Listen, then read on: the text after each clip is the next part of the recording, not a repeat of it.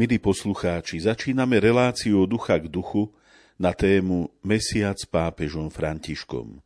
Vítam vás pri jej počúvaní. Za uplynulý mesiac nás svätý otec František obohatil myšlienkami počas generálnych audiencií, ako aj počas svojej cesty v Afrike. Jeho myšlienky nám aj dnes priblížia moji stáli hostia Marian Bublinec, farár v Krupine a Ján Vigláš, pedagóg v kňazskom seminári v Nitre. Vítajte, bratia. Pokojný a požehnaný večer vám, vážení poslucháči, prajú tvorcovia dnešnej relácie.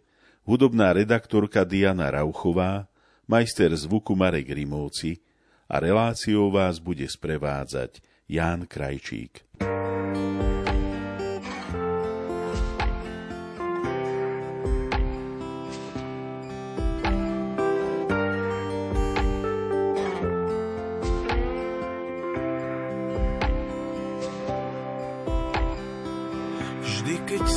Sype a tvrdé skaly lejú. V očiach sa mi zrazu oči všetkých detí smejú. Vidím za svet, na ktorom je všetko pohromade. To veľké divadlo, kde všetci sedia v prvom rade. Kde čisté je čisté a sveté opäť sveté, kde láska patrí srdcu a srdce pláva v mede. Kde aniel stráži v noci sny na celej zemi a kto padá dolu býva zachránený. A kto padá dolu býva zachránený.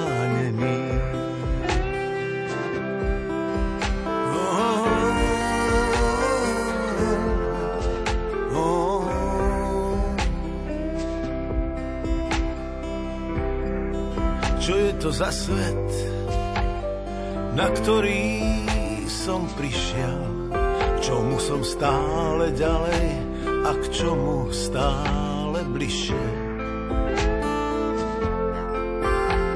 Z novín sa na mňa, na mňa Albert Einstein smeje, ako by vravel, čo bolo, nebolo, čo je, to nie je.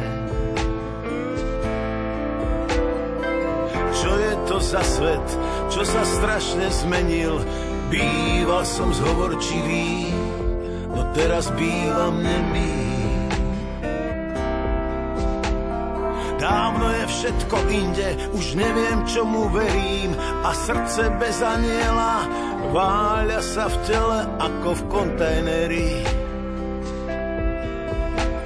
A srdce bez aniela váľa sa v tele ako v kontajneri.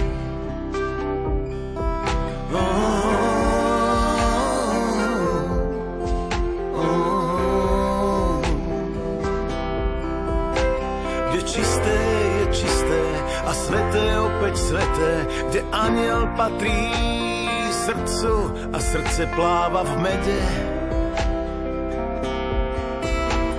Dávno je všetko inde, už neviem, čomu verím a srdce bez aniela váľa sa v tele ako v kontajneri.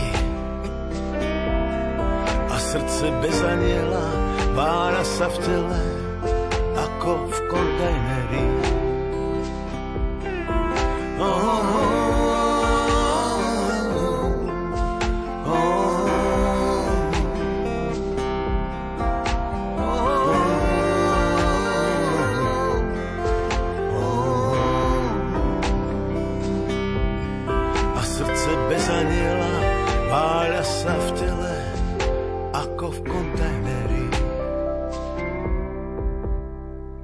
Teraz sa, vážení poslucháči, budeme venovať encyklike svätého otca Františka Fratelli Tutti, všetci bratia. Otvárame štvrtú kapitolu, ktorá má názov Srdce otvorené pre celý svet. Janko, prosím ťa, keby si nám prvých 5 bodov tejto kapitoly teraz priblížil. Že ako si povedal, je to už začiatok 4. kapitoly. Len na pripomenutie tie predchádzajúce tri, boli najprv tá prvá, boli tieň uzavretého sveta, čiže také popísanie toho, čím všetkým trpí tento svet, kde potrebuje premenu. Tá druhá bola cudzinec na ceste, kde sa svetotec inšpiroval najmä biblickým podobenstvom milosrdnom Samaritánovi. Tretia, ktorú sme ukončili teraz nedávno, mala názov Predstavovať si a tvoriť otvorený svet, čiže tam boli také nápady svätého Otca, ktoré však nie sú len, len z jeho hlavy, o tom, čo vlastne znamená sloboda, rovnosť, bratstvo, univerzálna láska, ako zveľaďovať morálne dobro, hodnotu solidarity. No a táto štvrtá kapitola má názov Srdce otvorené pre celý svet. Opäť sú tam zaujímavé podnety, ktoré budeme počúvať a tá úplne prvá, ktorou túto kapitolu začína, je to, ako Svetý Otec pozerá na migrantov od vojny na Ukrajine.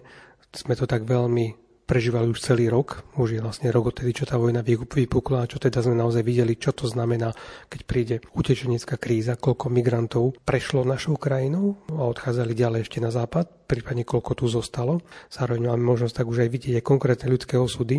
A je to teda ešte, ešte niečo konkrétnejšie, než to bolo pred tými niekoľkými rokmi, keď bolo množstvo utečencov, utečencov z Iraku a Sýrie, keď islamský štát rozputal vojna, potom keď sa začala občianská vojna v Sýrii, vtedy aký sme mali nepriateľský postoj k migrantom. A doteraz to pretrváva, ako sa na tom mnohí preživujú. Tak je veľmi zaujímavé si tak ako naozaj dobre počúvať, čo tu Svetotec o tom hovorí. To, že je niekto migrantom, tak z toho vyplývajú konkrétne a komplexné výzvy. Pre nich a samozrejme pre tie krajiny, do ktorých títo ľudia smerujú alebo cez ktoré prechádzajú. Je našou povinnosťou rešpektovať právo každého človeka, aby si našiel miesto. Isté bolo by úplne ideálne, keby migrácia vôbec neexistovala, ale to by znamenalo, že by nesmeli byť vojny, nesmeli byť katastrofy prírodné, nesmeli by byť klimatické zmeny. Pokiaľ táto migrácia stále existuje, tak treba vnímať to, že každý jeden človek, ktorý takto uteká, migruje, presúva sa, tak má svoju dôstojnosť. A naše úsilie o vzťahu k takýmto ľuďom môžeme zhrnúť do štyroch slov.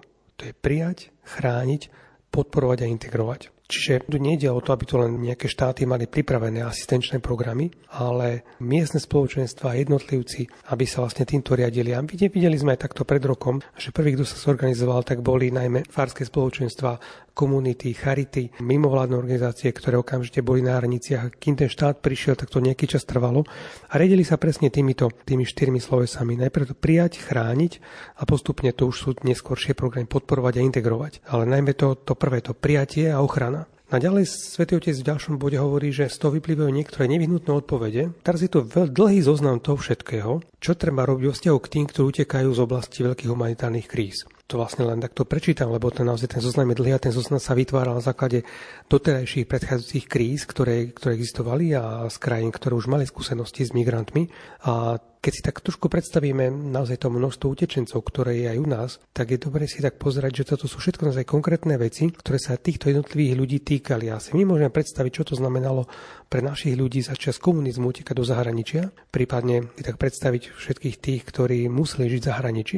Že napríklad najprv treba zvyšovať počet víz a zjednodušovať ich udeľovanie, vytvárať súkromné komunitné podporné programy. Už len toho, že mnohí tí ľudia um, napríklad nevedeli jazyk a bolo treba ich tu zapojiť do niečo. Otvárať humanitárne koridory pre najviac ohrozených utečencov, poskytnúť primerané slušné ubytovanie. Videli sme, čo to znamenalo minulý rok, keď, keď bola zima, či už len stany nejaké vyhrievané v telocvične, obecné priestory na hraničných oblastiach garantovať osobnú bezpečnosť a prístup k nevyhnutným službám, zabezpečiť primeranú konzulárnu asistenciu, právo mať so sebou vždy osobné identifikačné doklady. Koľkokrát prevádzači zoberú napríklad pasy a tí ľudia sa ocitnú potom bez dokladov, že keď prídu do nejakej krajiny, tak nevedia ani dokladovať svoju identitu. Deti, ktoré nemajú žiadne doklady, tak sú strašne zraniteľné.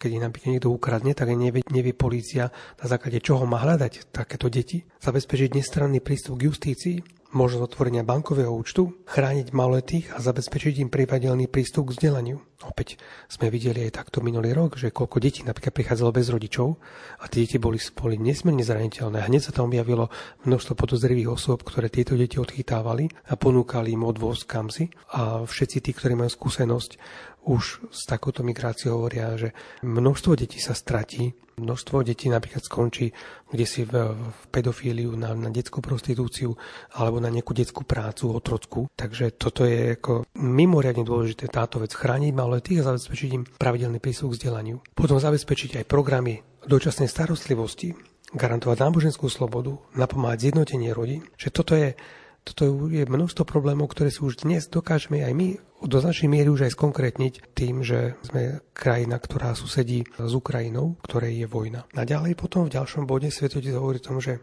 je treba nastoliť koncept plnoprávneho občianstva a vzdať sa diskriminačného používania termínu menšina, lebo ten nesie so sebou zárodky pocitu izolovanosti a menej cennosti. Tento termín menšina pripravuje pôdu na nepriateľstvo a nezhody, pričom odníma výdobytky náboženských a občianských práv niektorým občanom či občanov, čím ich diskriminuje. A potom v poslednom bode, v tejto prvej časti, v bode 132, Svetotec hovorí, že je len jednotlivé štáty samotné nedokážu rozvieť primerané riešenia. Má to dosah na celé medzinárodné spoločenstvo a že vlastne tá odpoveď na migračnú krízu musí byť odvodcím spoločnej práce. A to tu volá po potrebe toho, čo sa už tvorí a to je globálna legislatíva pre migráciu. Čiže nielen aby jednotlivé štáty mali, mali nejakú legislatívu, ktorá pomôže migrantom, ale doslova, že na celom svete, aby existovala nejaká medzinárodná legislatíva, ku ktorej sa zavieže čím viacej štátov. A potom treba vypracovať strednodobé a dlhodobé plány. Opäť zase tá situácia, ktorá je u nás, vidíme, že ľudia, ktorí sem prišli, tak často rátali s tým, že to bude možno na niekoľko týždňov, potom keď si uvedomia, že to možno bude naozaj dlhodobo, potom čo to znamená, keď tá rodina je rozdelená, že manžel zostane na Ukrajine, matka s deťmi je tu, nakoľkokrát hrozí rozpad rodín, ako, ako vytvoriť programy, aby, aby boli v kontakte, aby napríklad, ak sa rozhodnú tu zostať, tak potom mohol prísť aj otec z rodiny sem, aby tá rodina bola pohromade. Čiže to sú to je množstvo problémov, ktorých vedia aj ľudia, ktorí týmto ľudia pomáhajú. No a tým, že máme už naozaj medzi sebou v každom meste, v každom mali už v mnohých obciach aj Ukrajincov, je dobre tak nejako tak naozaj počúvať tých osudy a budeme oveľa konkrétnejšie vnímať to, čo Svetý Otec v tejto kapitole Encykliky Fratelli Tutti hovorí. Ďakujem ti, Janko. Maroš, teba poprosím, keby si nám predstavil ďalšie štyri body z dokumentu svätého Otca. Svetý Otec ďalej hovorí v tomto dokumente, ktorý už Janko rozoberal, tak hovorí o tom, že keď prichádzajú ľudia, ktorí prichádzajú možno, že z iného, z iného životného prostredia, z inej krajiny, tak to môže byť Môže to byť veľký dar pre tých, ktorí ich príjmu, pretože príbehy migrantov sú aj príbehmi stretnutia medzi ľuďmi a kultúrami. A preto Svetý Otec sa obracia na mladých, aby nepadli do siete tých, čo ich chcú postaviť proti iným. Pretože tí iným môžu byť pre nás obrovským darom. Väčšinou sa prezentujú, predstavujú ako veľké nebezpečenstvo, aj to môže byť ale zároveň, keď poznám dobre svoju identitu, tak potom viem prijať druhého človeka a viem ho prijať úprimne zo srdca. A tieto stretnutia potom môžu pomáhať k tomu, aby sa zachovali obidve kultúry, aj tá naša, aj tá druhá, ale na to je veľmi dôležitý a nevyhnutný, trpezlivý, dôverujúci dialog. Svetý Otec potom hovorí aj konkrétne príklady, ktoré on zažil na vlastnej koži, pretože on bol vlastne imigrant, jeho rodičia, starí rodičia emigrovali do Argentíny a sám hovorí, že v Argentíne o Argentínu ovplyvnila talianská imigračná kultúra. A táto spoločnosť, aj konkrétne Buenos Aires, veľmi veľa čerpá z talianskej kultúry. A takisto približne 200 tisíc Židov, ktorí tam bývajú, tak sú pre Argentínu požehnaním a bohatstvom. No a potom vlastne zdôrazňuje aj vzťahy medzi Západom a Východom v tom zmysle, že Západ je ten, ktorý môže sa veľmi veľa naučiť od Východu, hlavne v tom, že ísť hĺbšie, vedieť sa ponoriť do, do uvažovania. A zase Východ môže zobrať od Západu možno jeho myslenie, no možno jeho rozdelenie v spoločnosti takéto správne. A môže sa veľa naučiť techni- technické veci. A teda východ a západ sa môžu vzájomne obohat- obohacovať, ale vždy to záleží od konkrétnych ľudí, ako sa k tomu postavia. Teda môže to byť nepriateľstvo a môže to byť obohacujúce stretnutie. Ďakujem ti veľmi pekne. Teraz si dáme hudobnú prestávku a po nej vstúpime do nového bloku našej relácie. Війна це змучена любов, і Десь в глибині надія, ну де розпалась наша мрія, що колись була любов,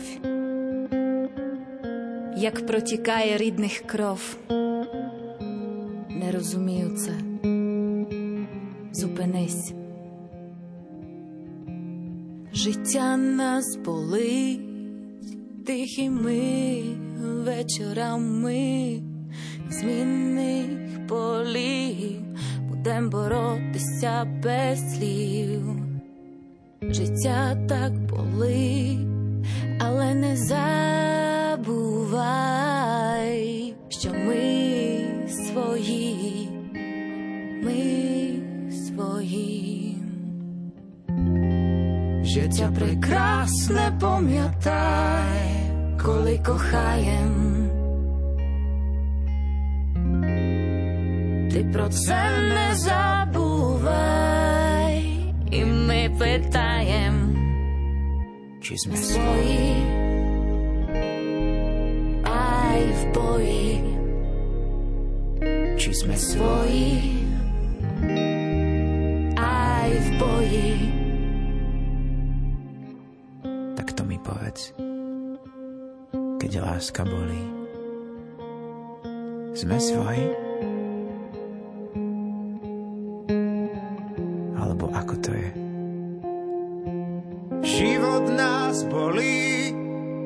Za tých tichých večerov a z mínových polí len vetrík šepce.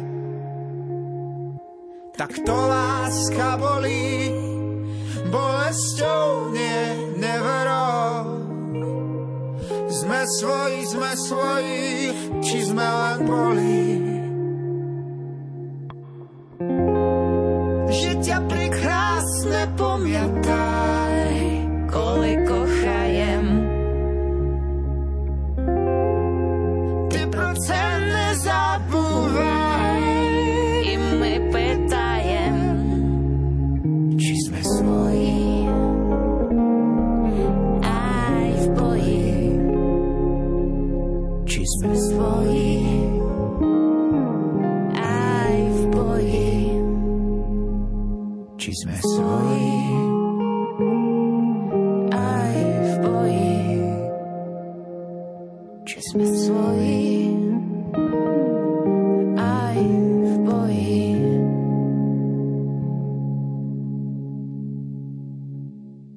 Poslucháči, po hudobnej prestávke otvárame ďalší blok našej relácie, ktorý venujeme katechézam svätého Otca počas generálnych audiencií. Dnes budeme venovať pozornosť dvom katechézam z cyklu Evangelizačné načenie. Prvá odznela 25. januára a svätý Otec jej dal názov Ježiš, majster ohlasovania. Janko, prosím ťa, aby si nám tento pohľad, toto zameranie na pána Ježiša teraz priblížil. Je to bola to posledná januárová streda a Svetotec začal katechezu tým, že predchádzajúcu stredu, čiže ešte v polovici januára, hovoril Ježišovi ako o vzore ohlasovania a teraz sa zameriava na neho ako na majstra ohlasovania. Čiže Ježiš, ktorý ohlasuje Evangelium, tak je aj vzor, aj majster ohlasovania. Tu katechézu Svetotec postavil na úrivku, kde Ježiš káže v synagóge vo svojom meste Nazaret, kde vyrástol. Vieme, že tam prečítal stať z proroka Izajáša a doplnil to jej krátučkou kázňou, ktorá spočila v jednej vete. Dnes sa splnilo toto písmo, ktoré ste práve počuli. No a na základe tohto, tej prorockej pasáže, ktorú Ježiš tam prečítal z Izajáša, tak môžeme identifikovať takých 5 základných prvkov, ktoré majú sprevádzať ohlasovanie. Tým prvým prvkom je radosť.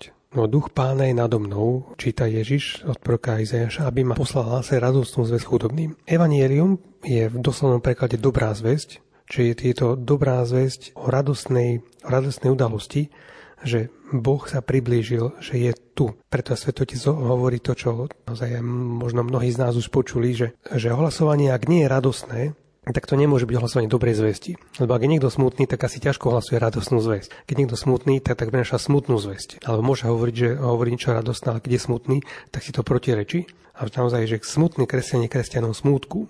Takže smutný kresťan nemôže hovoriť o najkrajších veciach, lebo pre neho je všetko márne. Takže prvý prvok hlasovania je, že radosť musí človek cítiť z nás akože radosť. To nemusí byť nejaké výbušné nadšenie, ale, ako, ale často tak, taká, alebo taký naivný, naivný optimizmus, ale musí tam, tam cítiť radosť. Radosť zo života, radosť z toho, že sme Božie deti, radosť z toho, že sa Božie kráľstvo priblížilo. Potom ten druhý aspekt, alebo druhý prvok ohlasovania, a to je aspekt oslobodenia. Jež hovorí, že prišiel bol poslaný oznámy zajetým, že budú prepustení. Čiže ten, kto ide ohlasovať Boha, tak nemôže prozelitizovať, to znamená vyvíjať nejaký nátlak na tých druhých, ale práve naopak má za cieľ odľahčiť ich. Nie klásť bremena, ale pozvihnúť ich, prenašať pokoj, nie pocit viny. Toto myslím, že Svetotec aj v iných katechizách spomínal, že najmä keď rozoberali s Galatianom, aj podľa tohto možno poznať ohlasovateľov, že buď niekto príde a vlastne zosiela oheň, síru, straší peklom, alebo niekto príde a odľahčuje, sníma bremená,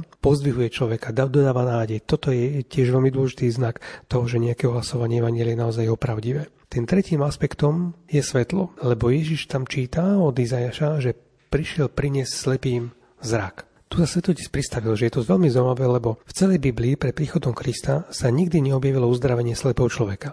Máme uzdravenie z malomocenstva, možno dokonca vzkriesenie, keď Eliáš Elizeus skriesil, ale uzdravenie o slepoty nemáme nikde. Toto bolo prislúbené znamenie, ktoré malo prísť s Mesiášom. A len o fyzický zrak, ale je to vlastne príchod svetla, toho pravého svetla a ten krst, ktorý sa už od prvopočiatku cirkvi udeloval, tak sa nazýval osvietením. Že Ježiš nám naozaj daroval, daroval osvietenie. Najmä to, že sme milované Božie deti, tak ako Ježiš je milovaným synom Otca. Potom je štvrtý aspekt hlasovania, to je uzdravenie. Čiže to svetlo sme bolo vnímané nielen ako uzdravenie, ale ako, ako také duchovné osvietenie.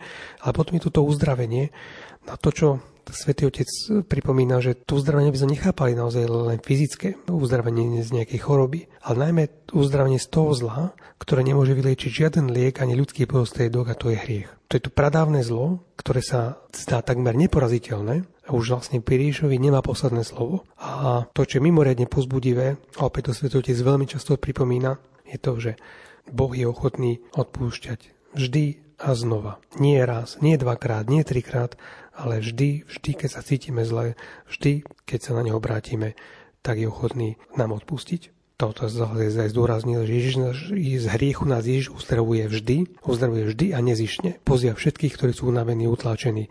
A najmä to, keď si človek uvedomí, že, že ho ťaží nejaký hriech, že, že ho to gňaví, že mu to komplikuje život, tak treba sa obrátiť na Ježiša, aby mu vyliečili o minulosť, aby ozdravil zranenia, ktoré ho tak ťažia, to, čo mu komplikuje život. V Biblii sa neraz hovorí o jubilejnom a milostivom roku, to boli roky, v ktorom boli ľudia oslobodení od bremena dlhov. A keď Ježiš prišiel a, a preč čítal z Izajaša, že prišiel hlásiť pánov milostivý rok, tak to nebolo nejaké plánované jubileum, ale dal tým vlastne najavo, že, že s Ježišom Kristom vždy prichádza milosť a Kristus je vždy milostivým rokom. Je milostivým rokom každého dňa, každej hodiny. A toto, toto hlasovanie potom musí vždy prinášať úžas nad milosťou, Čiže vieme ako ľudia, ktorí Ježiša počúvali, tak najprv boli nadšení, prípadne keď boli svetkom uzdravenia, hovorili, že čo je to nové učenie s mocou. Dnes sme videli úžasné veci. Evangelium vždy sprevádza pocit úžasu a novosti. Čiže ten, kto hlasuje, musel zdávať radosť, oslobodenie, svetlo, uzdravenie a úžas. No tá potom posledná vec, ktorá sa týka hlasovania, je to, že je adresovaná chudobným, lebo tí sú Boží miláčkovia. A teda každý z nás sa má stať vnútorne chudobným, už len to, že potrebujeme odpustenie, potrebujeme pomoc, potrebujeme silu z nás robí chudobných. A teda keď si toto pripomenieme, všetci tí, ktorí sa modlíme breviár, tak vedie, že začíname tým, Bože, príď mi na pomoc. Už to vedomie na našich slabosti, našich chýb, keď toto úprimne vyslovíme, tak nás stále nás robí vnútorne chudobnými a otvára nás vlastne na prijatie radosnej zvesti, ktorou je Evangelium. Takže týchto takých 5 prvkov ohlasovania má sprevádzať každého ohlasovateľa a tedy zopakujeme, že to má byť radosť, oslobodenie, svetlo, uzdravenie a úžas. A toto zároveň všetko je adresované tým, ktorí sú chudobní v srdci. Ďakujem ti, Janko. Teraz si prejdeme druhú katechézu, ktorá odznela 15. februára. Svetý Otec v nej, v nej hovorí o prvom apoštoláte. Čo konkrétne, Maroš? Svetý Otec sa vlastne venuje teda vo svojich katechézach práve ohlasovaniu a ohlasuje a hovorí o evangelizačnom nadšení. Zdôrazňuje to v podstate skoro pri každej tej katechéze a prvá vec, ktorú tak zdôraznil aj teraz, je o tom, že my máme mať vášeň evangelizovať. Vášeň evangelizovať neznamená nejaké, keď to tak poviem, že fach idiot, teda neviem o ničom hovoriť inom, len o evangeliu a že stále to točím na tie témy, tak to by nebolo dobre, ale vášeň evangelizovať znamená vlastne tak ako rozdávať tú radosť, ktorú máme, že z toho, že máme Krista, poznáme ho, poznávame ho, tak ho chceme rozdávať tým správnym spôsobom, aby sme boli tí, ktorí to odovzdávajú aj ďalej. Teda ide o tú vášeň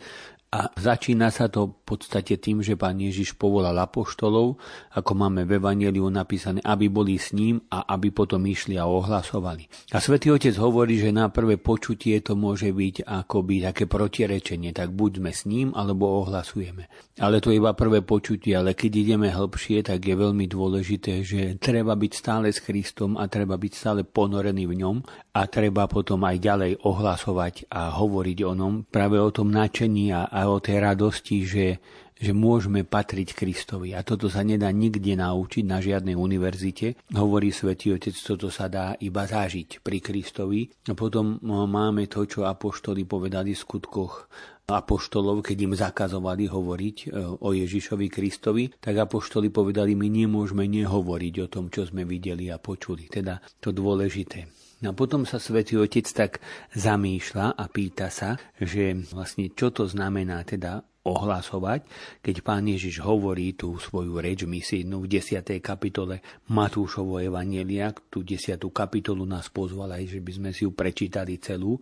A on tu hovorí, že sú dôležité tri aspekty. Prvý je prečo ohlasujeme, druhý je čo ohlasujeme a tretí je ako ohlasujeme. A teda sa zastaví pri prvom prečo ohlasovať a hovorí, že je to presne v tej vete, ktorú pán Ježiš povedal, zadarmo ste dostali, zadarmo dávajte. Všetci sme dostali Ježiša Krista ako dar. A preto sa aj my máme stávať darom pre tých druhých. Máme sa snažiť um, tým druhým sprostredkovať jeho lásku, jeho nekonečnú dobrotu, pretože, ako pripomína svätý Jan Pavol II vo svojej prvej encyklike, človek nemôže žiť bez lásky a ostáva sám sebe nepochopiteľnou bytosťou. A teda keď my vieme, kde je pramen lásky a vieme, že s Kristom sa môžeme stretnúť a tak nám musí byť ľúto tých ľudí, ktorí ešte Krista nepoznajú a istým spôsobom žijú bez lásky a sú sa pre, sami pre seba nepochopiteľnými bytostiami. Teda toto je takéto prvé pozvanie, že prečo teda máme dar, a sme povolaní stať sa darom. Druhá otázka je, čo máme ohlasovať. To máme zase vo vete, ktorú pán Ježiš povedal.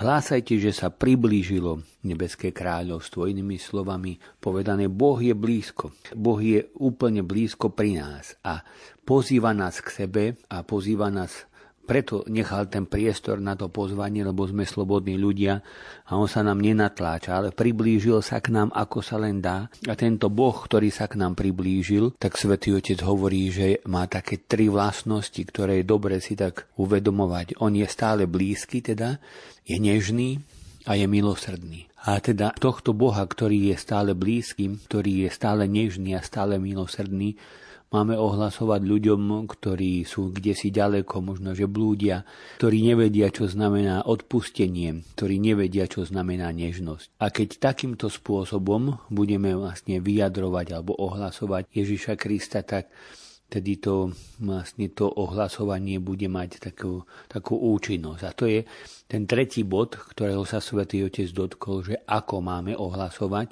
a zdôraznil, že vlastne metóda, ktorou ohlasujeme, spôsob, ktorým ohlasujeme, má byť spôsob Ježiša Krista, teda že to, čo Kristus hovoril a učil v Evanieliu, to je jedna vec, ale ako to hovoril a ako učil, to je druhá vec a celé toto je predmetom zjavenia. Teda my si máme osvojovať štýl Ježiša Krista a máme, máme tak ohlasovať, ako ohlasoval on, teda s tou nekonečnou láskou, trpezlivosťou, pokorou mnoho razy, keď ho neprijali, išiel ďalej, nenadával.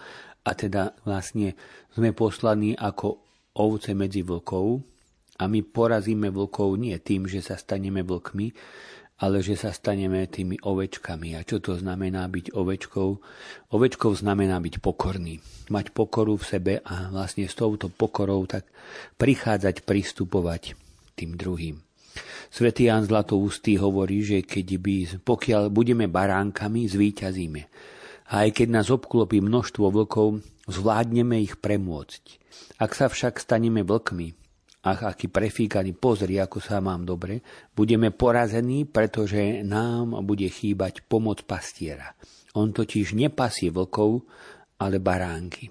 Teda to je také to dôležité, teda ten spôsob, ako ohlasovať. A potom ešte svätý Otec sa zastavil chvíľočku pri tom, že Pán Ježiš, keď nás posiela, tak nehovorí, čo si máme zobrať. Keď sa ide na výlet, na dovolenku, tak si chystáme, že čo si, čo si mám zobrať. Pán Ježiš hovorí, čo nemáme brať so sebou. A teda nás upozorňuje, že to najdôležitejšie je, aby sme niesli, niesli v srdci ten zápal a to načenie pre evangelizáciu a kráčať spoločne, pretože ovečky sú tie, ktoré nekráčajú same, ale kráčame spoločne v spoločenstve a to spoločenstvo má tiež obrovský dopad na náš spôsob ohlasovania. Ďakujem, Maroš. skláňaš sa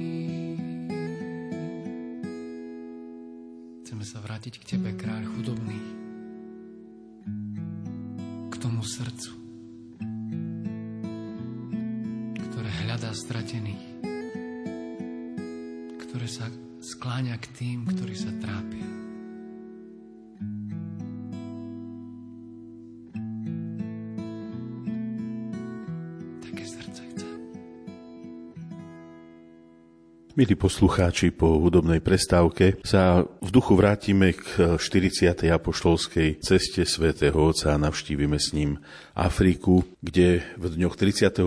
januára až 5. februára navštívil Konžskú demokratickú republiku a Južný Sudán. V Konžskej demokratickej republike mal viacero stretnutí, príhovorov. My by sme si všimli dva, a to homíliu na letisku Ndolo, ktorá bola 1. februára a potom jeho príhovor pri stretnutí s mládežou a katechétmi. Janko, prosím ťa, keby si nám ty priblížil myšlienky svätého Otca z homílie. Vieme, že táto návšteva bola už plánovaná skôr a musela byť odložená, aj kvôli zdravotnému stavu svätého Otca. A je stále dobre mať na pamäti, že tie krajiny sú poznačené vojnami, či to bol Kongo alebo Južný Sudán. A teda na týchto stretnutiach, na, na, na, na Svetých omšiach alebo pri osobných stretnutiach pápeža sú tam často ľudia, ktorí sú boli obeťami násilia, zneužívania. Zároveň možno sú tam mnohí z nich, ktorí boli priamo zapojení aj do páchania násilia a preto sa vlastne Svetý Otec na nich obracia.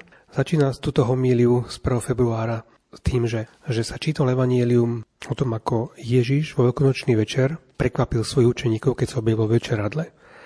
A prvé, čo Ježiš povedal učeníkom, keď sa im zjavil, ako z mŕtvych stali, tak im hovorí dve slova pokoj vám. A je to viac ako len pozdrav, je to dokonca aj poverenie.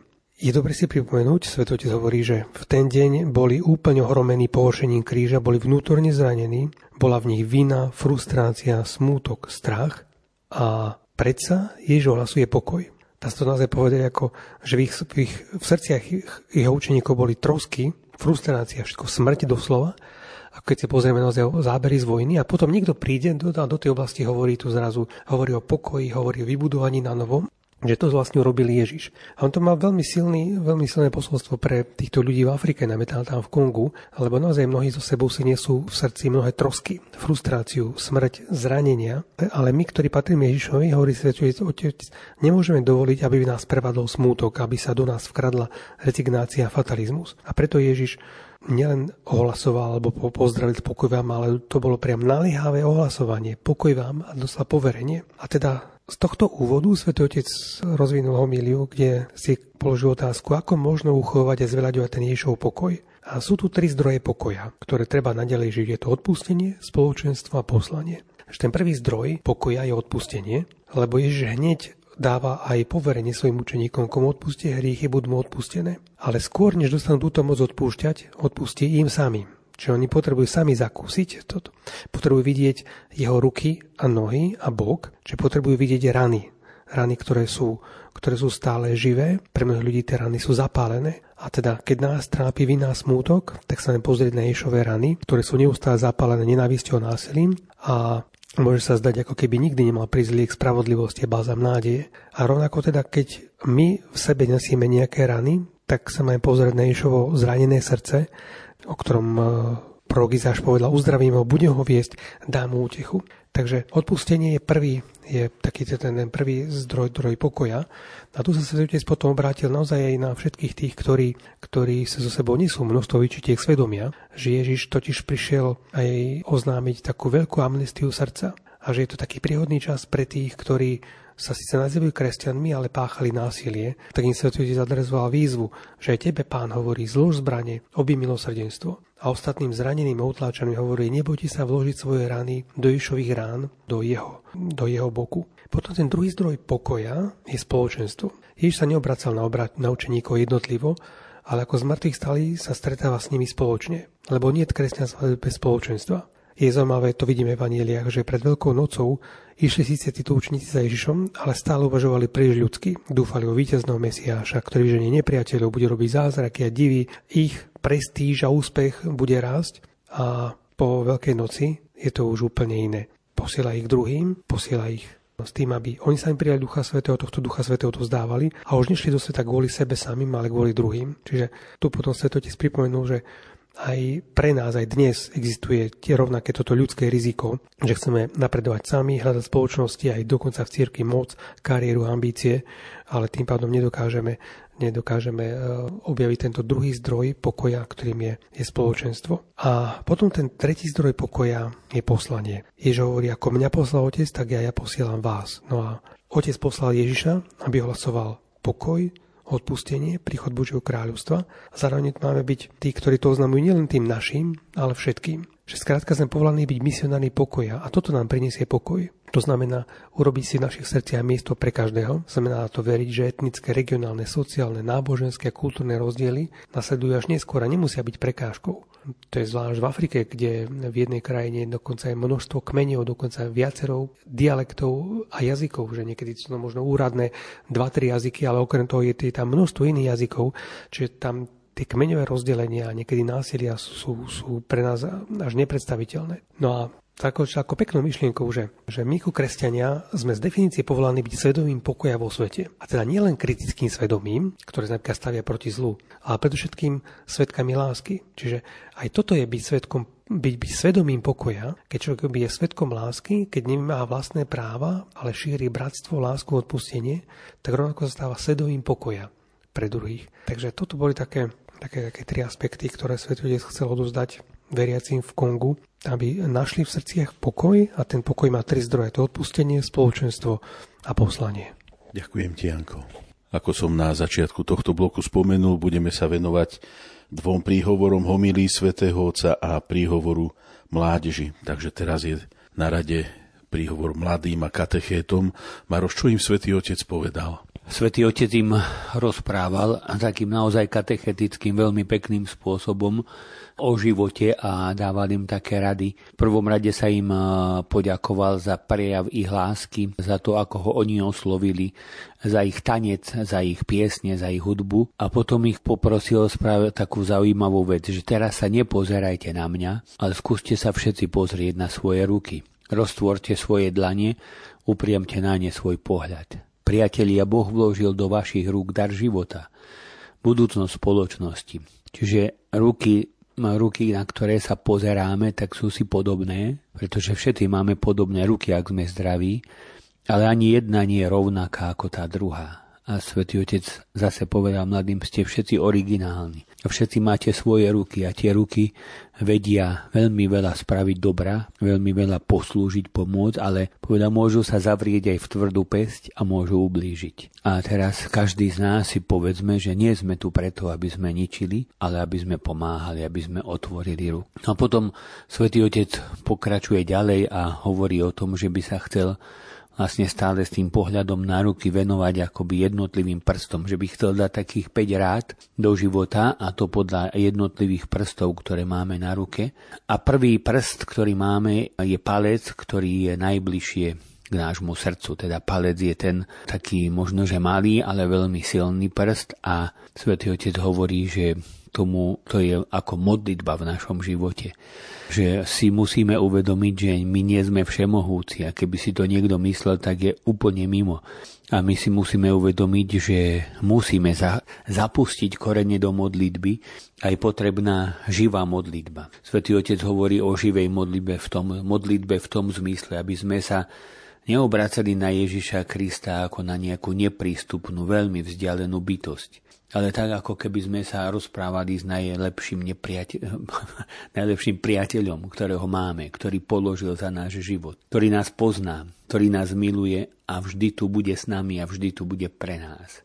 On už pred 2000 rokmi na kríži dokázal, že nás miluje, dokázal, že nám hovorí pravdu a dokázal, že nás nekonečne miluje.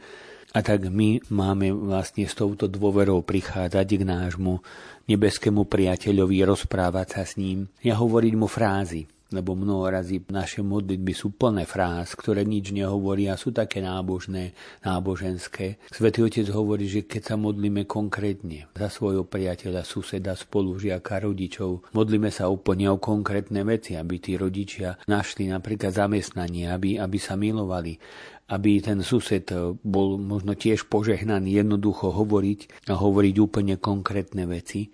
A ten, ktorý nás vedie v tejto živej modlitbe, tak to je práve Duch Svetý, ktorý je motorom pokoja. On je skutočnou silou nášho pokoja. Takže to je ten prvý prst, to bol palec a teda modlitba. Druhý prst, na ktorý Svetý Otec upozornil, je ukazovák a tým ukazovákom ukazujeme niečo druhým. Keď chcem niečo ukázať, tak to je ukazovák. A tí druhý, to je komunita.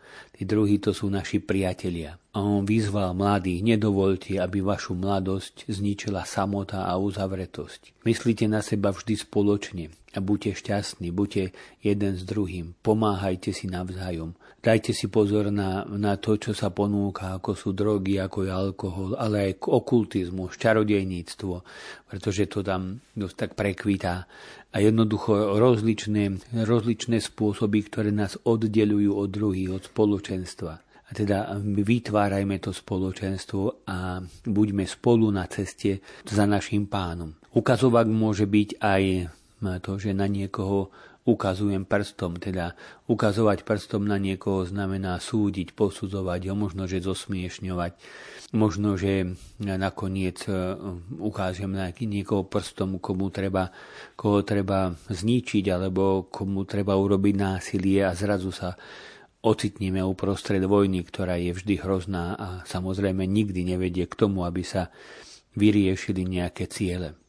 A svätý Otec hovorí, vtedy, keď vidíte niekoho o samote, priblížte sa k nemu, oslovte ho, spýtajte sa ho, prečo je smutný, prečo sa trápi. Jednoducho církev tu musí byť ako spoločenstvo, ktoré hľadá tých druhých a pozýva do toho svojho spoločenstva lásky. A potom hovorí o tom, že dajme pozor, aby náš život nebol taký, že 6, 5-6 hodín hľadíme do telefónu. A potom, keď to skončím, tak, tak zase som unavený, znudený, nič ma nebaví, nič ma nezaujíma. Ale každý deň môže byť pre nás krásnym tým, že objavíme nové a nové príbehy a skúsenosti. Potom sa svätý Otec spýtal, že či tí mladí poznajú nejakú spoločnú pieseň a potom povedal tomu mladému jednému z tých mladých, tak začni spievať tú spoločnú. A svätý Otec teraz pozval, teraz na chvíľu vezmime niekoho blízkeho za ruku. Ja vezmem túto za ruku monsignora, hovorí svätý Otec. A cíťme sa jednou církou a skúsme prežiť to, že sme spoločenstvo. Že chcela by to tak zažili tí mladí ľudia cez tú spoločnú pieseň a cez to spoločenstvo. Teda potom poukázal na to, že sú aj iní priatelia ako iba tí, ktorých máme na zemi a sú to priatelia, ktorých máme v nebi. Cirkev žije ako spoločenstvo bratov a sestier aj tých, ktorí nás uspredišli a ktorí nám pomáhajú na ceste. Teda palec je modlitba, ukazovák je spoločenstvo a potom hovorí o treťom prste prostredníku, ktorý, ktorý vlastne je najvyšší zo všetkých a teda mal by predstavovať takú čestnosť a úprimnosť.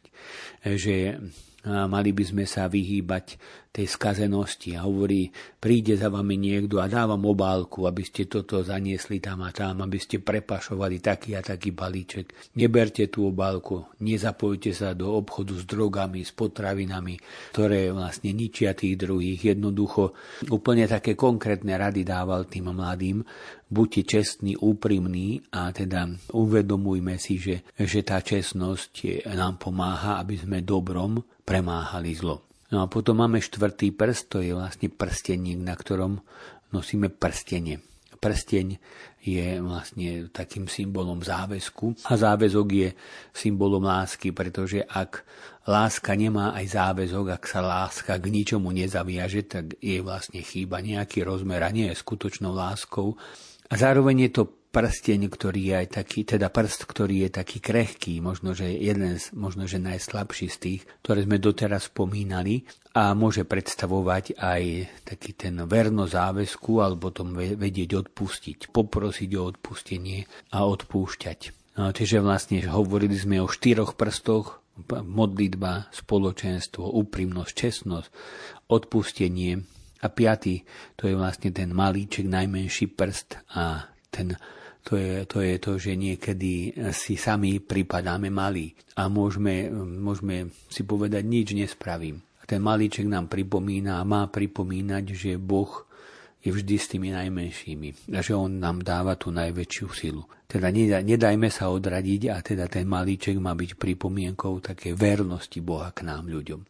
Že Boh nikdy neopúšťa, neopúšťa tých najmenších. Takže ten pohľad na ruku bol taký praktický a veľmi taká pekná katechéza, ktorú Svetý Otec nám tak predniesol.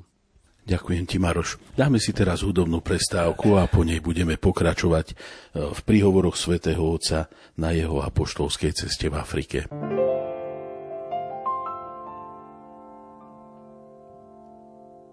Tonchani bitungwa mariba Aleye muni omonya uteteleyira bongoria eselondo dimapolo wengeribi ya baninga fikio na wodia. Kuedi won bimende jene wan. Gengenge kana mayiba yekete onge ya madibani alobalangu mumu ubodi bisojongise wimba onge akivu batobobe ona ponia kwedi won imende chene wan nyopina manyakia mangi ya mabobe akense. To tete na bulo mo oi matata mulimlim na wengere mbale angelango ngusa tete loba Ďalší príhovor, ktorý si teraz priblížime, odznel už v Južnom Sudáne počas ekumenického stretnutia. Janko, čo svätý Otec hovoril pri tomto stretnutí alebo pri tejto spoločnej ekumenickej modlitbe? Opäť je dobre si pripomenúť, že je to Južný Sudán, krajina je v podstate jedna z najmladších krajín, asi aj najmladšia na svete, ktorá vznikla v roku 2011 odčlenením sa od moslimskej časti Sudánu. Ale napriek tomu, že to je kresťanskejšia časť, tak tam, tak tam bolo, bolo množstvo konfliktov, tá krajina veľmi tvrdo skúšaná. No a Svetotec využil to, že, že v tej krajine pôsobí nielen katolická církev, ale viac kresťanských spoločenstiev a preto mal aj toto ekumenické stretnutie s nimi a ekumenickú modlitbu. A začal práve tým, že z tejto milovanej súželnej zeme sa práve vznieslo k nebu mnoho modlitieb, rôzne hlasy sa spojili, vytvorili jeden hlas. A opäť ako to zvykne, tak v svojich príhovoroch často vypichne keď 2, 3, 4 alebo 5 nejakých bodov, o ktoré sa oprie. Aj v tomto prípade vybral také tri, a to je modliť sa, pracovať a kráčať a urobil zamyslenie nad týmito troma slovami. Pre všetkým modliť sa, to je ako to úsilie kresťanských spoločenstiev, No všetci kresťania, nielen katolíci sa modlia. A Svetotec hovorí, že sa inšpiroval práve postavom Mojžiša, ktorý keď viedol vyvolený národ, tak najprv ešte, ešte keď boli v Egypte, tak prišli k brehu Červeného mora. A tam sa odohrala dramatická scéna. Pred nimi neprekonateľná vodná prekážka, za nimi nepriateľské vojsko. A to je taký pekný obraz alebo výstižný obraz prvých krokov aj tejto krajiny Južného Sudánu, na ktorú zautočili smrtiace vody, ako boli tie, ktoré ju zasiahli pri katastrofálnych záplavách a potom kruté vojnové násilie. Čiže taký pekný obraz, ktorý naozaj pripomenul, že aj volený národ presne tak v takejto situácii sa ocitol. Vody, v tom prípade tam záplavy a vojsko, bolo tam násilie. A odkiaľ sa vzala istota Mojžiša, ktorý napriek tomu odrazu hovorí v tej zúfalej situácii celému ľudu, nebojte sa, len vytrvajte, uvidíte pánovú záchranu. To istotu Mojžiš získal tým, že počúval pána. A preto to bolo také prvé pozbudenie svätého Otca, naozaj počúvať pánovo slovo, premietnúť ho do modlitby, vzájomne sa podporovať v rôznych vierovýznaniach a modliť sa jeden za druhého. Nie len vlastne za členov toho svojho spoločenstva, ale za, za druhých. Čiže to bolo to, to prvé slovo, ktoré sa oprelo, a to je modliť sa. Druhé bolo, že treba pracovať. Lebo Ježiš chce, aby sme boli aj šíriteľní pokoja, tí, ktorí šíria pokoj. A to znamená, pokoj nie je len prímerie medzi konfliktmi, že na krátku utichnú zbrania, ale pritom stále sú všetci ozbrojení a na pohotovosti. Ale pokoj je, skutočne pokoj je bratské spoločenstvo, ktoré pochádza zo zjednotenia, nie z pohltenia, z odpustenia, nie z ovládnutia, zo zmierenia a nie z vnúcovania sa. Čiže toto je typické pre spoločenstvo. A my zjednotenie, odpustenie, zmierenie a nie, nie nejaký nátlak, ovládnutie. A zase Svetotec pripomenul, že tí, ktorí sa nazývajú kresťanmi, si musia vybrať stranu, na ktorú sa postavia. Ak chceme byť kresťanmi, to znamená, že nasledujeme Krista, tak si musíme vždy voliť pokoj. Ak niekto rozputáva vojnu a násilie, tak pána zrádza a zapiera jeho evanielium. No a tretie slovo, alebo sloveso, ktoré sa Svetotec opral, tak bolo to, to kráčanie. Čiže bolo tu modliť sa, pracovať a kráčať. A tu Svetotec pripomenul, že máte žiarivé svedectvo viery, ktoré sa zrodilo z poznania nielen slovami, ale skutkami. Čiže máte tu vzácne komunické dedičstvo Južného Sudánu, že naozaj toto je veľmi vzácný poklad. A treba si všimnúť to, že ak máme kráčať, tak treba kráčať v šľapách predchodcov. To znamená, že treba, treba si pripomínať aj pamäť, že tu už niekto pred nimi budoval, niekto pred nimi sa usiloval o to, aby tá krajina bola samostatná, aby tam sa mohlo rozvíjať kresťanstvo. Čiže to je to ku kráčaniu, zároveň si človek musí uvedomiť, že tu už boli pred nami tí, ktorí kráčali a toto vybojovali. A Ďalej je to v tom kráčaní, je tu ešte ďalšie také pozbudenie, to je odhodlanie, lebo je to láska konkrétna, ktorá kráča k jednote. Tí, ktorí už pred nimi kráčali, tak im vlastne ich stále pozbudzujú, aby napriek všetkým ťažkostiam, ktorých budú stretať, aby v tom vytrvali. Všetci tí, ktorí sa naozaj usilovali o pokoj v niektorých krajinách, kde dneska už je zmierenie, tak, tak, tak vedia, že to bolo za, za cenu obrovského úsilia, to trvalo niekedy roky, niekedy 10 ročia. Ľudia, ktorí sa nevzdali, Takže táto krajina má pred sebou naozaj len svoje, ešte, ešte je v začiatkoch, ale má pred sebou budúcnosť, ktorú tvoríme my. A preto tu bolo to pozbudenie Svetovca, aby sme naozaj s odhodlaním kráčali do budúcna a využili aj to, to ten vzácný poklad kresťanských viacerých náboženstiev a vyznaní, ktoré tam sú, lebo tá ekonomická jednota je veľký poklad pre Južný Sudán. Ďakujem ti, Janko. 4. februára sa svätý Otec stretol aj s vnútornými vysídlencami, ktorým sa prihovoril. U nás tento pojem je dosť taký neznámy. Maroš, čo sú to, alebo kto sú to tí vnútorní vysídlenci? Svetý Otec vyjadril najskôr takú veľkú túžbu a radosť, že sa smel stretnúť s týmito ľuďmi, pretože dlho som na vás myslel. Nosil som v srdci túžbu stretnúť sa s vami, pozrieť sa vám do očí, podať vám ruku, objať vás. A teda prichádza do týchto táborov, kde žili títo vnútorní vysídlenci a v podstate to boli ľudia, ktorí nemohli ži- žili vo svojej krajine, ale nemohli žiť na miestach, kde, kde si postavili domy a kde vlastne prežívali možno, že svoje väčšinu, väčšiu časť svojho života.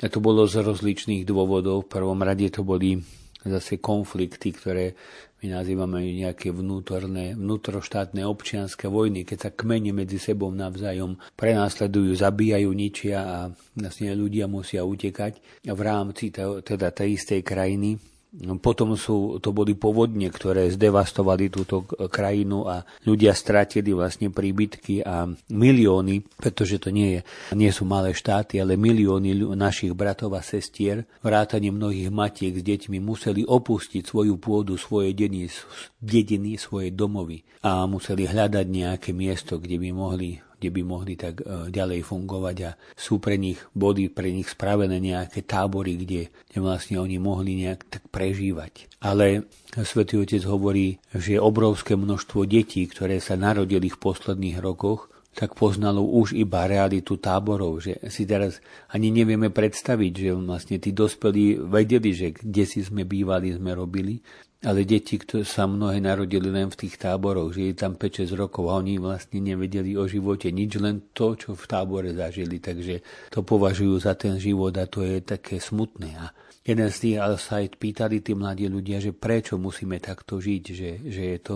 No a Svetý Otec hovorí práve o tom, aby sa znovu, tak sa povedať, ukázali skutky Boží, aby, aby, aby sme vedeli vlastne si pomáhať jeden druhému, aby sme vedeli dať lásku, že život bude náročný, bude ťažký, bude krutý, ale, ale je tu veľmi veľa ľudí, ktorí pomáhajú ako najlepšie vedia. A tak Svetý Otec potom aj osobitne poďakoval konkrétnym ľuďom, ktorí napríklad um, sa starajú o to, aby, aby tá utečenecká kríza a tie tábory nežili v tej, v tom, tej najväčšej možno biede, ale, ale aby sa im dostalo aspoň trošku potravín, trošku takej nádeje, trošku možno to, že aby aj tie deti e, začali začali žiť tak, že máme ešte nádej nie, niekde sa uchytiť. Svetý Otec sa obrátil teda na, na tých konkrétnych ľudí a povedal, vážená pani, to žena konkrétne, precestovali ste celú krajinu, pozerali ste sa do očí matkám a videli ste, ako ich boli osud ich detí. Zaujali ste ma, keď ste povedali, že napriek všetkému, čím trpia, im z tvári nikdy nezmysel, nezmizol úsmev a nádej. Že tie ľudia, ktorí žijú aj takom veľkom, také veľkej biede, že my si to ani nevieme predstaviť. Nám vypadne elektrika na jeden deň a už je to číra katastrofa, alebo by sme nemali teplú vodu, tak by sme sa možno išli zblázniť, oni nemajú žiadnu vodu a e, jednoducho žijú tak, ako žijú a predsa majú na tvári úsmev a majú v očiach nádej, tak vlastne Svetý Otec, celá tá návšteva bola o tom, aj v tomto tábore, aby zdôraznila a aby povedal tým ľuďom, že jednoducho na vás myslíme, že robíme všetko preto, aby, aby tá bieda bola menšia a hlavne všetko preto, aby ste sa aj vy sami stali semienkami nádeje a aby sme znovu da- mohli dýchať kyslík bratstva, aby sme boli bratia a sestry. A vy ste tí, ktorí možno práve tým, že sa vo svojich srdciach rozhodnete inak žiť a že ste zažili možno to, to veľmi ťažké a náročné, tak vy ste tí, ktorí budú môcť, stanete sa tými semienkami, ktoré, z ktorých raz vyrastie mier, nádej, pokoj v celom svete a osobitne teda v tom južnom Sudáne. Toto sa týkalo práve tých juhosudánskych e, ľudí. A potom samozrejme ešte aj ďalší, lebo nie všetci ostali v krajine, niektorí emigrovali aj za hranice krajiny, takže myslel úplne na všetkých tých, ktorí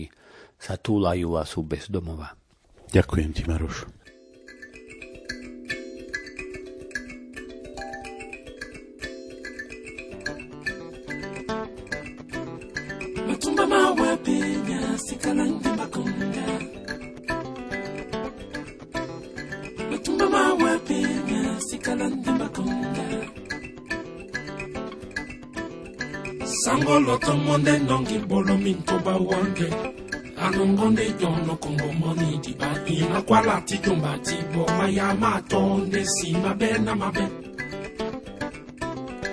Wani puta titan namba de kusando tam de wani puta titan namba de kusando tam sanga di pomande bendolo bakona yo munamdelese bunyabanji ibakala banongotaka bawala mosikana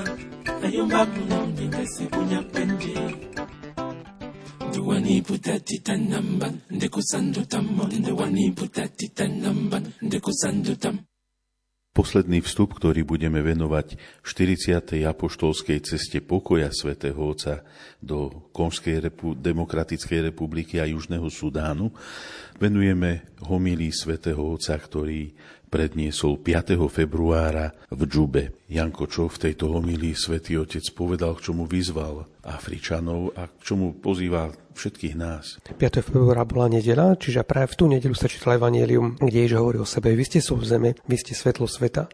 Takže toto bola hlavná myšlienka, na ktorú sa Svetý Otec upol a rozvinul práve tieto dva obrazy Evangelia, sol zeme a svetlo sveta. Vieme, že sol sa používa na dochutenie jedla, že je to tá neviditeľná prísada, ktorá dodáva všetkému chuť. A to je taká, taká tá prvá charakteristika, že ak budeme stelesňovať Kristovú múdrosť, tak budeme dodávať dobrú chuť nielen svojmu životu, ale aj spoločnosti a krajine, v ktorej žijeme. Čiže to bolo také pozbudenie pre veriacich to Južného Sudánu.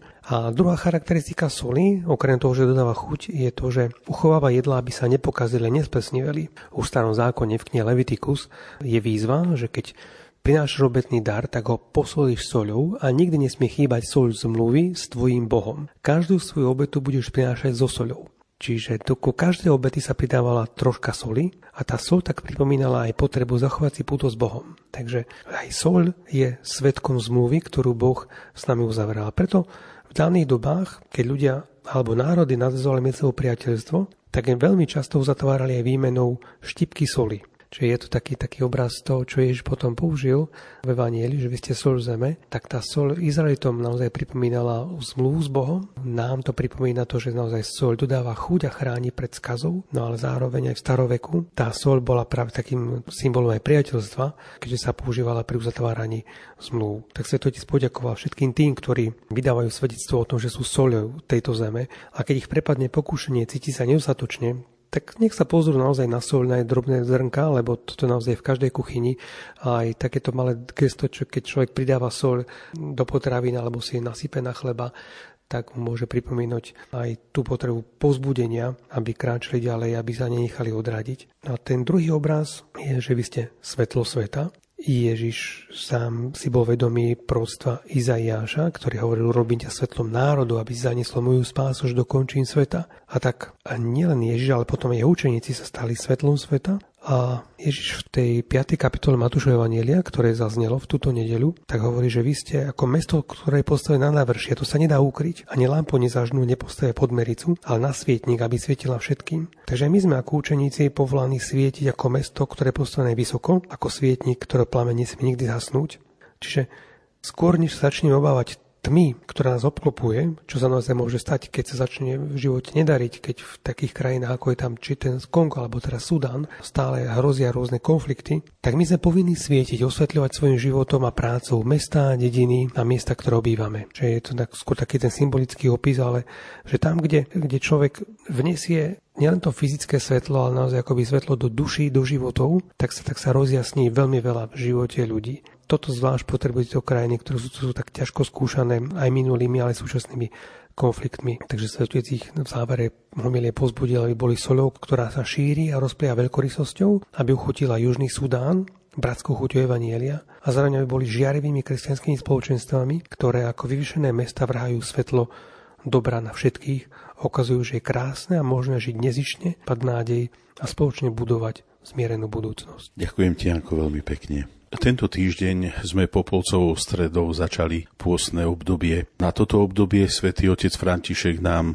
všetkým napísal posolstvo, ktoré si každý môže prečítať, lebo je preložené aj do slovenčiny. Ale Maroš, teba chcem poprosiť, aby si nám z tohto jeho posolstva možno tak ukázal alebo pripomenul aspoň tie hlavné body, na ktoré nás Svetý Otec upozorňuje a ktoré pri tom našom čítaní si je dobre všimnúť. Svetý Otec na tento pôst sa tak e, zastavil pri texte z Evanielia, ktorý poznáme zo všetkých troch e, synoptických evangelistov Matúš, Marek aj Lukášovo evanielium. Zhodne opisujú príbeh Ježišovho premenenia na vrchu Tábor, a vlastne tomuto sa tak svätý Otec venoval, tomuto príbehu a hovorí o tom, že pôst to je také ako výdenie na cesty. Začíname stúpať na vrch, vystupujeme zo svojho pohodlia, ako pán Ježiš s tými stromi a apoštolmi a ideme, ideme na vrch. Treba sa teda prvá vec, ktorá je dôležitá, je treba sa vydať na cestu. Na cestu na vrch. Netreba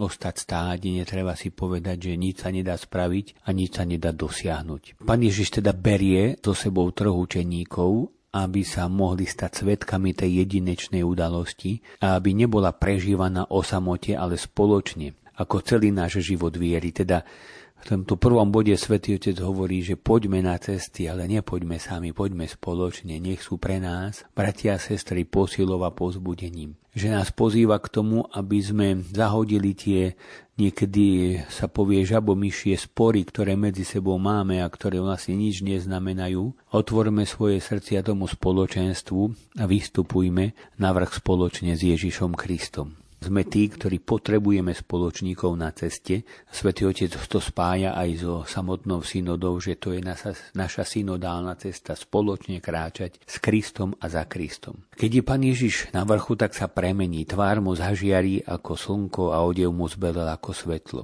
A toto je vrchol a cieľ cesty. Čiže vlastne na konci toho výstupu učeníci zažívajú niečo, čo predtým nikdy a možno ani potom už nikdy nezažili, že vidia slávu Ježiša Krista, ale jeho sláva neprichádza z toho, svetlo neprichádza, že zvonku ma niekto osvieti ako stojím na javisku a nejaké hviezdy, hudobníci a tak sú osvietení zvonku. Čiže tí hrdinovia, ktorých ponúka svet, sú osvietení zvonku reflektormi. Namierí to na nich a zasvieti. Ale Svetý Otec hovorí takú krásnu myšlienku, Kristus je osvietený svetlom, ktoré vychádza z Neho. Čiže z neho ide tá žiara.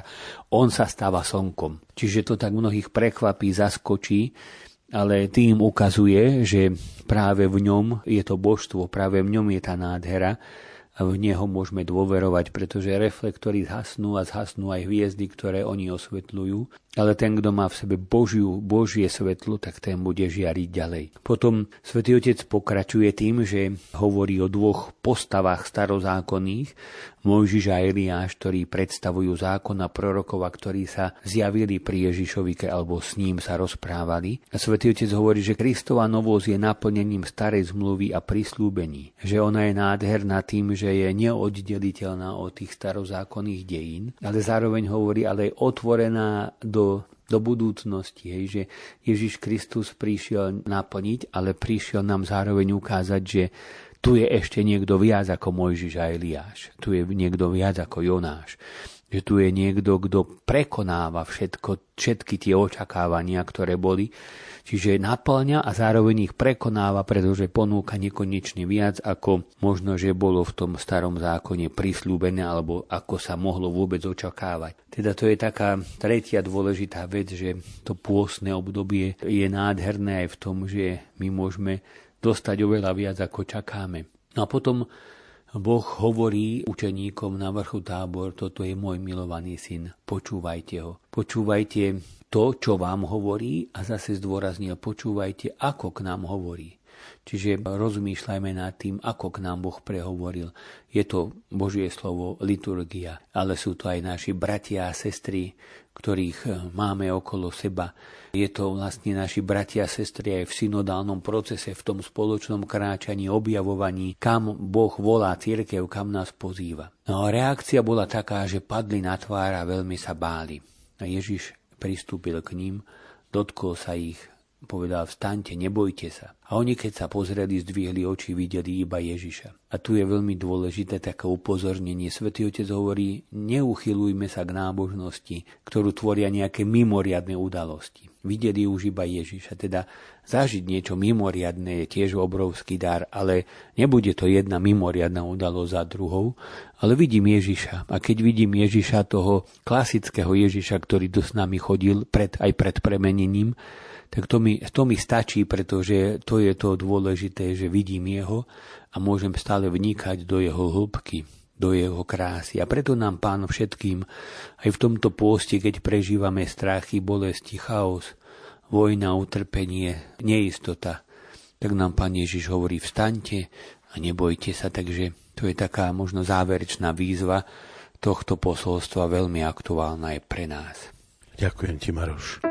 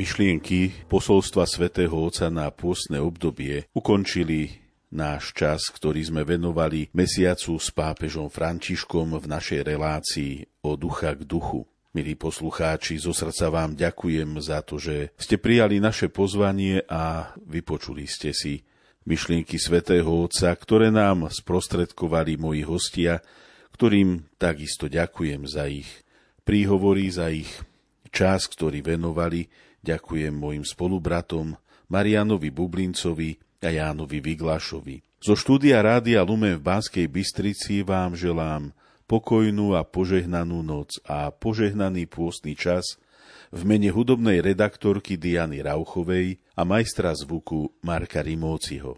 Od mikrofónu sa lúči Ján Krajčík. Teraz vás pozývam zakončiť našu reláciu požehnaním svätého otca Františka.